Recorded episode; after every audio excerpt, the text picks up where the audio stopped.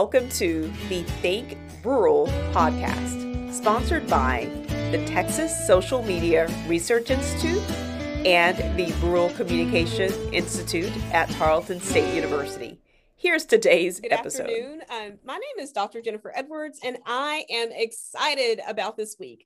We are in Texas. The weather is gorgeous outside, and we are representing the Rural Communication Institute at Tarleton State University.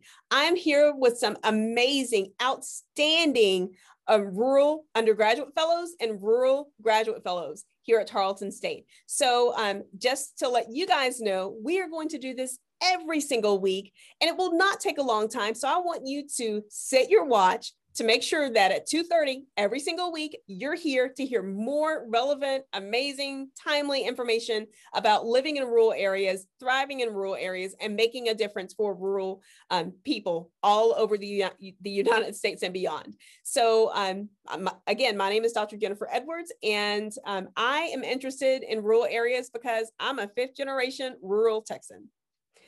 And next we have Anna. Hi, my name's Anna Laurent, and I grew up in a small farming community in East Texas called Linn Flat, and I am interested in rural areas, uh, particularly uh, livestock, agriculture, and small businesses. And thank you, Anna. Now we have Robin. Hi, uh, my name is Robin Hicks. Um, I am from a larger city. I'm from San Antonio, and um, I uh, why rural matters to me is because growing up um, in a big city but going to school at a magnet program, I really got to understand um, the different aspects of how um, agriculture um, plays a big importance in our everyday lives well ag is is something that's intertwined in everything that we do. So no matter if you live in the city or in the rural area you're going to have to eat and wear clothing. So it's very important. Next we have noli. Hi there, my name is Noli Dunlap. I also grew up in quite a big town, but knew that my roots were deeply seated um, in the rural community around the Abilene area. So I always was intrigued and wanted to learn more about where my roots came from.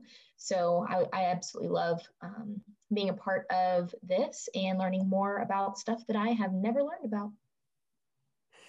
That's awesome, Noli. We're glad that you're here. And did I mention that this is um, her her first meeting and also Robin's first meeting. So they are jumping in um, feet first with the Rural Communication Institute. So we're very excited that they're here and learning something new. And also we have Caitlin. Hi, my name is Caitlin West. I'm from a small town called Cisco. I basically grew up in the rural areas my whole life and living in a big city now is just a little out of my comfort zone, but I like going back home and being able to just get all the fresh fruit and see all the freshness from the um, outdoors and not having to worry about the city life well, you're mentioning fresh fruit and all I can think about like it's going to be peach season soon. And then we'll have, you know, lots of plums and things of that nature. So I'm just like, you're transforming me to the summer already. So thank you. Next, we have Shatara. Hi, my name is Shatara Taylor. I am a communication studies graduate student here at Tarleton State. Um, I'm from a larger town, Dallas, Texas. Um, being from a larger town, has shown me that there are various resources and opportunities that rural residents deserve, but they don't get a chance to experience because oftentimes rural communities are overlooked. So that's why I absolutely love this project. That's awesome. As you can hear, like their passion, um, you can hear them, and you can hear that their passion is is with rural areas. So we're very excited that they're here, and also we are doing rural with a social media twist with the Rural Commun- Communication Institute as well as the Texas Social Media Research Institute. Um, did I miss anyone? Just making sure.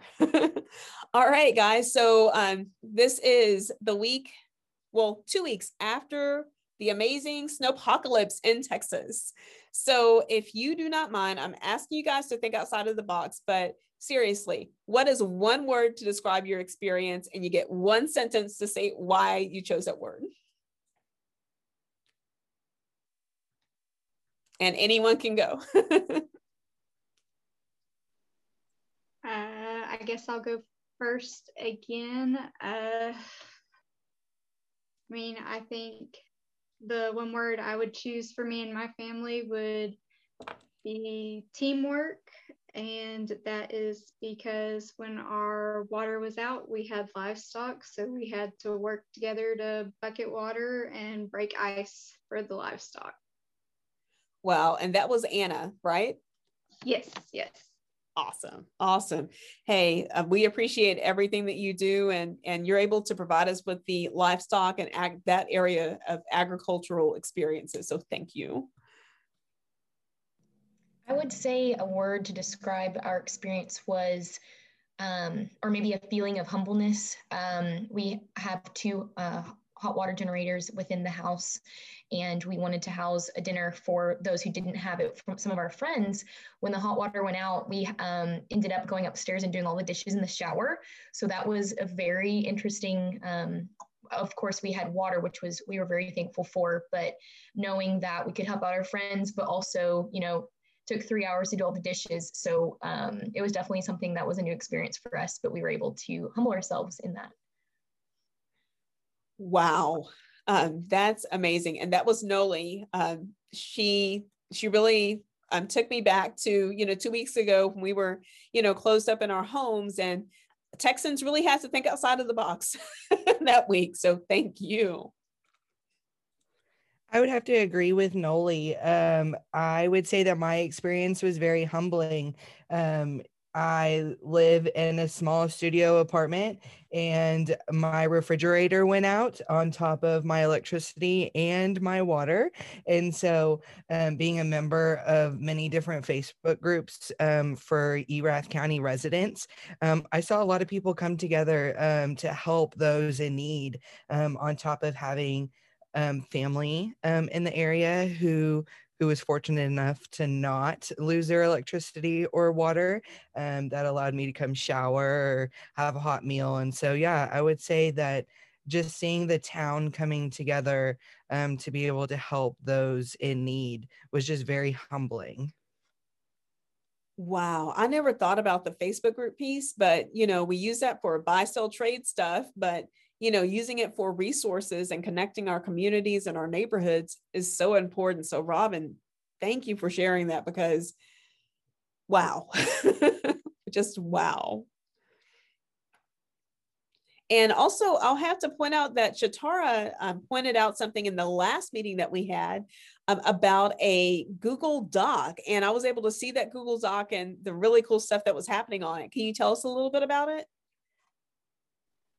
Absolutely. Um, there's a Google Doc that's specifically for um, rural residents, and it gives you the ability to enter your contact information in ways that you currently need resources, whether it's electricity, water, food, help um, with you know restoring the essentials in your home, whether it's you know bathroom goods, toiletries, um, items for your children, or cleaning supplies because you know the pipes busted and um, homes flooded. So it's a really kind of cool. You can also put your information to where they can actually give you money directly, whether it's through Cash App, Zelle, or PayPal. So that that feature is it's been amazing, and it just really shows how Texans have stepped up to help other Texans you know, truly coming together with our small towns. And also, you know, that was in Denton, I believe, at UNT, some students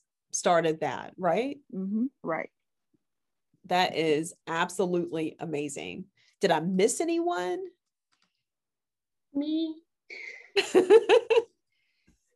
I would have to say adventurous. Um, granted, I did not lose electricity or water, it was adventurous because I've never driven in the snow, and I was also pretty much activated for the military. Got the text like middle of the snowstorm said be prepared, so I uh, had to go take that adventure on for a little bit. Well, and then like we that was the first time we talked about the driving piece. I imagine that was quite different driving on snow. Can you offer us any tips, Caitlin, just in case we we have this again or when we have snow again? Um, I would say not to freak out. You just got to stay calm and like just really focus on what you're doing and be rarely aware of your surroundings because I almost wrecked my car. oh no. We're glad you're safe and that you're here now. Oh goodness.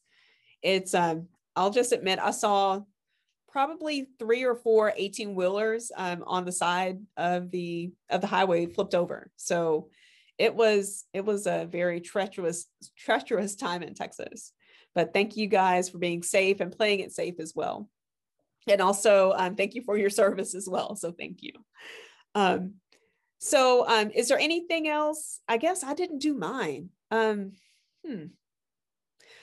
I would say innovative. Um, Texans truly thought outside of the box. I saw people bathing their children in uh, what do you call those big cook pots?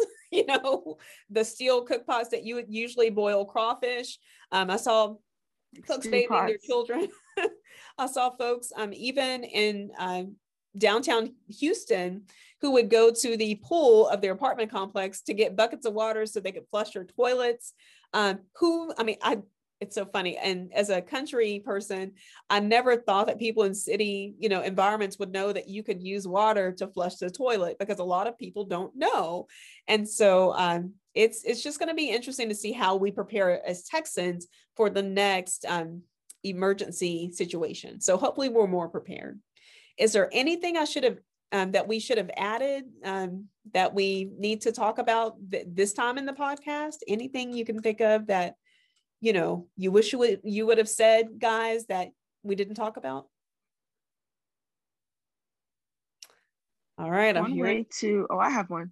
Okay. one way to check for um, resources for rural communities even post two and a half weeks from the storms a lot of um, news publications in texas have um, lists and spreadsheets on their websites for residents all over the, the state. So you know what good point and then fema oh by the way we have a checklist y'all. So um noli can you tell us about that checklist as well?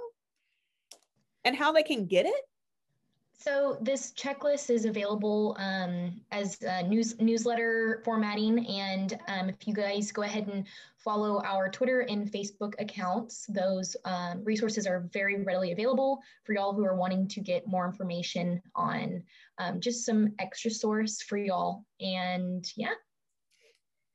Awesome. And how can they find? Um, just they would just type in Rural Communication Institute on Facebook and find the page. Yes, ma'am. Awesome. Awesome. Awesome. Awesome. And I, we're on Twitter as well as at rural or sorry at think rural com c-o-m-m and you guys can connect with us there but same time same place write a comment down below to let us know that you watched and also let us know any topics you want us to talk about so we're very excited and um, that's it we'll see you next week bye y'all thank you so much